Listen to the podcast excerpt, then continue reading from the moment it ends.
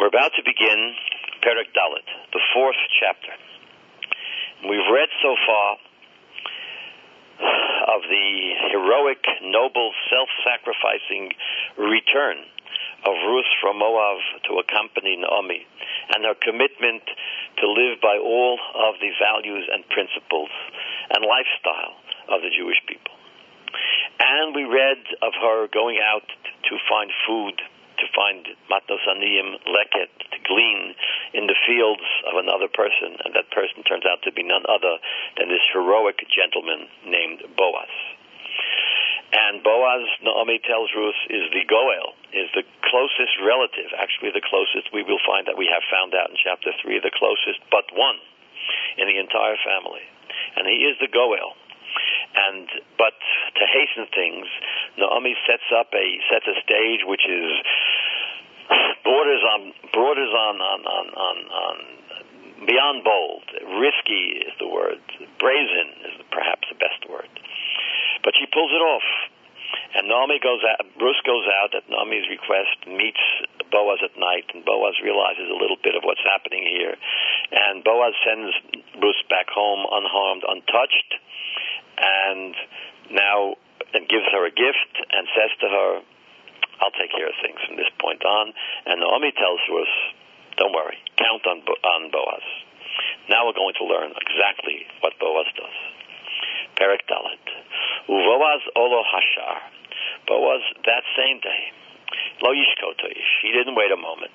Immediately, he went to the Shar, to the gates, where the court is, where the Zakanim are, where the elders sit.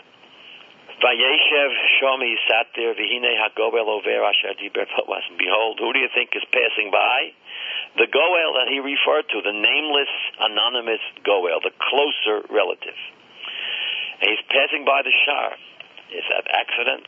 That just happens to be that way. Uh, that's one of those uh, mikrim, one of those accidents or coincidences. Uh, that there's no way an accident or a coincidence, but it's there by design. And Boaz, and the very next morning, Al Tomar, we learned in Pirkei Avos, Al Tomar, Lekishi, Pone, Shne, Shemaloti, Pone, don't say I'll do it tomorrow, do it today. You never know what tomorrow will bring. Boaz does it today. And behold, Ribbon Shalom helps him a bit, and the Goel, the other Goel, closer Goel, is right there. And he invites him to sit here with the other elders. Ploni Almoni, that's just Mr. Anonymous, John Doe, Vayosar Vayeshev. Chazal give him the name Tov. His name was Tov, but we never know that from the psukim. He's just called the anonymous somebody. Ploni Almoni. And this anonymous somebody sits down. Boaz took ten people among the elders. He said, sit down here. And they sat. What's the number of ten? Chazal say, because he wanted to teach them the halacha. Amoni velo amonis, Moavi velo Moavis. That the strictures, the lav, the prohibition in the Torah against marrying a person from Moab is only a male from Moab, but you can marry the female. And Boaz wanted that known and taught, so he took ten people. Also, say Chazal, he took ten people because he knew there's going to be a wedding real soon. Perhaps his own wedding to Ruth, Perhaps the wedding of his Ploni Almoni in Rus. But there's going to be a wedding, and for a wedding you need a minyan for Birchas Chasanim. And so he set everything up. This is the kind of person we're talking about. He thinks of everything. He acts quickly. He acts diligently. He acts thoroughly. He acts wisely, and he acts with great forethought. Uh, lagoel. And he said to the Goel, look how he says it to him. Hey, I have a business deal for you. You know, our friend Elimelech, long ago, various ways of understanding this pasuk, but I'll just pick one way. Long ago, when he was desperate for cash, this Elimelech sold his field in Eretz Yisrael. And we know the halacha. When you sell a field in Eretz Yisrael, your family has the right, in fact, the mitzvah, to go and buy that field back from whoever bought it from you and restore it to you, to your family, so that the uh, the uh, land that you owned in Eretz Yisrael stays where it should be within the family, within the correct tribe. So here you have an opportunity, Mr. Goel, Mr. Ploni Almoni, says Boaz. Chelkas hasoda asher liochinu leElimelech. There was a field that belonged to our brother Elimelech. Mochra Naomi Hashavo Mistei Moav. This Naomi sold it. This Naomi who has now returned from Stay Moav. Marti Egle And I figured, I'm going to tell you something. I'm going to bring this to your attention. And I'll tell you, Knei Neged Hayoshvim. Buy it. Buy that field here in the presence of those who are assembled here. In the presence of the elders who are here. Im tigal. If you redeem it, if you buy it and get it back to the family, fine. Yigal. If you're not going to do it, hagidoli. Tell me. And I will know. There's nobody else but you. You're the closest relative. I'm the next closest relative. If you don't buy it, if you don't do that geula on the field, on the real estate, Anochi, uh, then I'm next. Anochi acharecha. I'll do it. Vayomer. So Ploni Almoni says, Anochi Egel. Fine. Sounds like a right thing to do. I'll do this mitzvah. Buy a piece of real estate. Bring it back to the rightful uh, owners, the rightful tribe that owns it. I'll be the Goel. Now Boaz says, wait a second, that's fine, but there's more to the deal. It's not just a real estate deal, because the responsibility of the Goel is not only to get the real estate back to where it belongs, but it's also to uh, give um, uh, longevity, to give perpetuity to the family, to marry the widows of the family and have children by them, so that those children will be known as the grandchildren of Elimelech, the children of Machlon Kilyon. So Boaz now tells him there's more to the deal. The day that you buy the field, you realize there's more to it than the field. You're also buying this Rus, this Moabite woman. And he says to her, to him, she's a Moabite woman, because he knows this Ploni Almoni, even though the halacha is you can marry a Moabite woman, but, you know, it says Nish can find a shidduch, and the Ploni Almoni is not about to do it. Besides, the Ploni Almoni is married himself. So the ultimate being is so that the mace is known gets known. He's, he's known forever. Someone else's child, true, but nevertheless, it's his his heritage, his legacy. Vayomer HaGoel. Now the Goel says, "Oh, no way, can't do that, can't do that." Lo uchal ligol uh, li. I cannot uh, do this. This is too much. Uh, this is too much. I'm going to ruin everything. I can't afford another wife. I have already a wife, or perhaps more than one. She's a Moavia. She's a widow. She, forget it. You want it, you can have her, and you can have the land, buy the land. I can't do it. Then we have a parenthesis a, refer, a reference to an old, old custom. It was once the custom in Israel. Whenever things were bought or exchanged, whenever there was a transaction, a business transaction, to kind of make it legit, to kind of make it valid, to, to symbolically say it's a deal, we nowadays might do it through a handshake. Sholaf. The person took off his his shoe, v'nosan l'reyehu, gave it to the other person. B'Yisrael. This was a tradition in Israel. In the Gemara, there was a machlokes. Who took off the shoe and gave it to whom? Was it the seller to the buyer or the buyer to the seller? There's two opinions. As even the Meforshim here say there's two opinions in, in the meaning of the pasuk, but that was the old custom. And Boaz did this. Vayomer HaGoel Boaz. The Goel said, Ploni Almoni said to Boaz, K'nei sorry, K'nei it's a deal, you buy it. Boaz says, fine. Vayishlof Naalo pulled off his shoe. It's a deal. Vayomer Boaz Lazakanim, and Boaz said to the elders, V'chol ha'om, and to all the people, Eidim atem hayom, you are now witnesses. Ki konisi es kol Elimelech, that I bought everything that belonged to Elimelech. I took over all the unfinished business. And all the uh, that belonged to Elimelech's sons, Kilyon and Machlon, I took it all over Miyad Naomi. I am finishing up all the unfinished business. I, therefore, every piece of real estate that they sold, I'm buying back. It's going to stay with the family. And as far as the unfinished business of a widow, a Rus, the Games Rus Hamoavia, Ashes Machlon Konisi. This is really the first time we know who married whom. And that Rus married Machlon. And I am going to, I've bought, I've purchased, I've acquired her as a wife. Konisi li isha. The reason, not romance, but lahokim shem hamesa nachalaso. My intention is to perpetuate the name of Machlon. So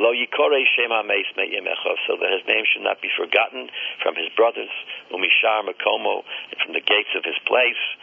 Adim atem hayom. You are witnesses um, today. Here again, we see Boaz as a man of action, a man who thinks of everything, the man who sets everything up exactly right and and um, concludes it, does what he has to do. All the people at the gate said, the Hazakanim Edim, and the elders are standing there as witnesses. Adonai Haboel Beisecha Asher Bonu Va'asei Chayil Biefroso Koroshem Lochem. They say to him, this is the people and the Om, Bashar, and the Zakanim. And they say, they give him a bracha. May she be like Rochel and Leah. And may you do wonderful things and gain a great reputation. And next pasuk Yud Beis Peretz Yolda Somer Yehuda. And may your house be like the house of Peretz, who, whom Tomar gave birth to, Tomar and Yehuda, from the seed that God will give you from this girl. So they allude in their bracha all the way back in Jewish history to Rochel and to Leah and to Yehuda and Tamar. Very, very important. And Rav Lipovitz puts it this way. Just like no one questioned the yichus of Rachel and Leah. After all, who was the yichus uh, of, of Rachel and Leah? Their father was Lavan Arami. Asher Bikesh Lakar Hakol. Lavan wanted to commit genocide. These are the daughters of a genocidal maniac. And nevertheless, they were the ones who built Beis Yisrael. They were the one who based Israel. And therefore, don't look negatively upon this girl. She doesn't have any less of a yichus than Rachel and Leah had. Again, we remember what Chazal, the words that Chazal put in the mouth of Boaz. Ein at minha amhos. You are not one of the maids. Elo minha imahos. You are one of the mothers. You are right up there with Rachel and um, and Leah. And not only that, but let's take a look back at Yehuda and Tamar, another questionable action. Tamar was more brazen perhaps than Naomi. Tamar actually dressed herself up like a harlot and seduced Yehuda and, and, and, and misled him and tricked him, etc., etc., just to conceive from him. And the end of the story is that their child Peretz is the the um, ancestor of Jewish kings for all time and eternity. So comparing this also to Peretz, the child of Tomor and Yehuda. A, a, a comparison between Tomor and Ruth, of Lipovitz. Sheshtehen siknu es Both of them endangered their honor, the Shimon, and their reputation. Uvedrochim shavos, and in almost exact ways, Zeh tried to join up, to couple with this tribe, the tribe of royalty, and with this family. In the words of the Yalkut, two women sacrificed themselves because of the tribe of Yehuda, the royal tribe, Tamar and Rus. Yud Gimel. Vayikach Boaz as Rus. Boaz indeed married Rus. Vatihila Isha, she was his wife, she was his faithful wife. Vayovo Eleha, and indeed he had relations with her. Vayitain Adonoi lo Heroyon Vatelet Bain. God gave her conception. God gave her pregnancy. It was blessed by the Ribbon himself, and she gave birth to a son. Fatomarno Hanoshim El Naomi. And take a look at what happens next. The women, anonymous women, the Noshim, say to Naomi, Baruch Adonai Asher goel hayom Yisrael. Blessed be God, who has not eliminated, who has not blocked the possibility of you having a goel. and let him be named in Israel. Let him be a famous person. Let him be someone special. Chazal say that these were not just stam women in the street, but rather there's a great, great folk wisdom in what these women have to say. The words of Chazal, Shuta de Nashi, Shuta de Ama. The, prattling of these women is really the prattling of the entire nation. They reflect an entire nation's hope. The entire nation was hoping now that this union of Boaz and Ruth and this yet unnamed child who was just born will be the key to the Geula. Everyone is looking forward to it. And they say, this child should be for you a, a consolation and to keep you busy during your old age. Because your daughter-in-law who loves you gave birth to him. That daughter-in-law, Asher Hitovaloch Mishiva Bonim, who was better for you than seven sons. Your sons didn't do so well, but this daughter did. So these women at this point add to the previous bracha, the bracha of the Am and the Zakanim, and they begin to look forward to the Geula.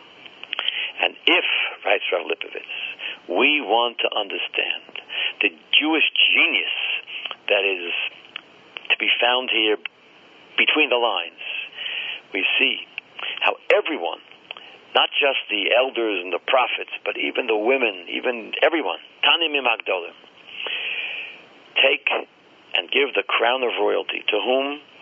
To a daughter of an enemy, to a daughter of Moab, to a, a, a daughter of a decadent society. They're not racially or politically prejudiced in any way. It's out of this union that the people see that there is hope for the Geula Shlema. The people don't think the Geula has to come through Shemashiach, who comes from absolutely pure yichus on every possible side. They don't do what today today's done in all shidduchim, to do a check and investigation to make sure there's nothing whatsoever wrong with anyone. No. There's plenty wrong with the yichus of Rus. But nevertheless, she herself is the Imosh Malchus, is the mother of royalty. Boaz is certainly the Ish Chayil. And of this Ish Chayil, this Ashes Chayil, the people, the masses understand, not just the great wise people, the masses, these anonymous women understand that the Mashiach can come from uh, from such a union. Naomi took the child and placed him in her lap. And she was kind of a babysitter for this little baby. Who gave this person the name, the name that will go down in history? Not the Rebbe, and not the Rov, and not even the parents, certainly not the grandparents. The neighbors. Sometimes neighbors know best. And they called him a name, and they said, Yulad Bain Lenomi. This is a child born to the grandmother, to Naomi. Vatikreno Shemo Oved. And his name was Oved, the worshiper, the servant, who Avi Yishai, who eventually is the father of Yishai, Avi David, the father of David. Oved is the grandfather, Boaz and Ruth, the great grandparents of none other than David Hamelech.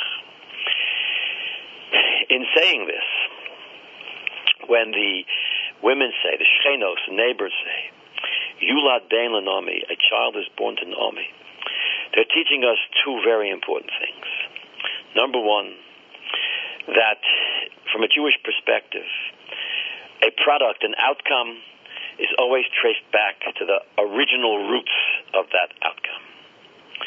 When Moshe Rabbeinu, for example, saves the daughters of Yisro, they go back to their father and they say, Ish Mitzri Hitzilanu, an Egyptian man has saved us. According to one Medrash in Shmos Rabbah, the Egyptian man is not Moshe. The Egyptian man is the Mitzri, the Egyptian whom Moshe killed. As Chazal say, Mi goram who caused Moshe to be around when we needed him, we the daughters of Yisro. Ish Mitzri Shehorag, the Ish Mitzri whom Moshe killed. In other words, they trace back the good outcome to the original, original cause. And so too here everyone knows it's not Nomi's baby, it's Rus's baby. Why do they say Yulat Bena Naomi? Because Naomi is the ultimate cause of this. Naomi is the original, she kicked it all off. She started it. She threw out the first ball. She's the one who engineered this entire drama to get this to happen. So it's Yulat Ben Naomi, number one. and number two, the baby is called Oved.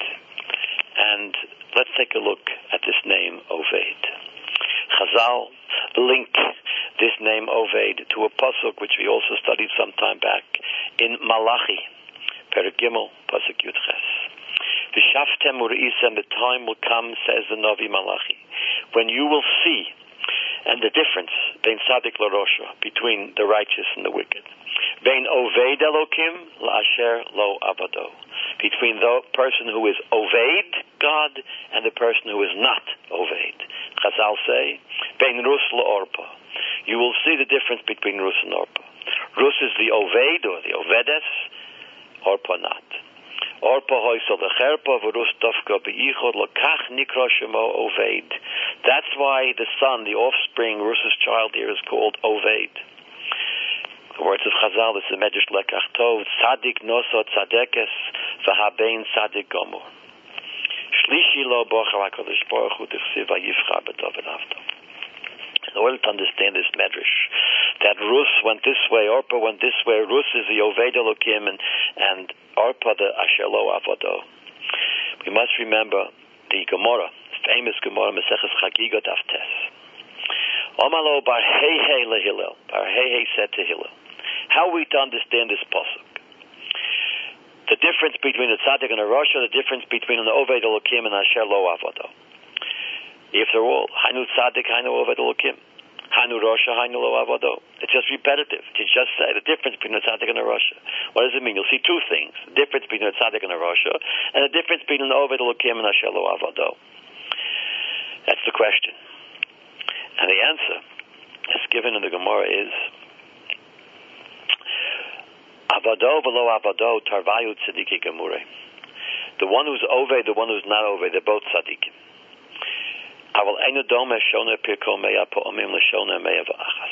You can't compare someone who studies Torah a hundred times to the person who studies Torah a hundred and one times.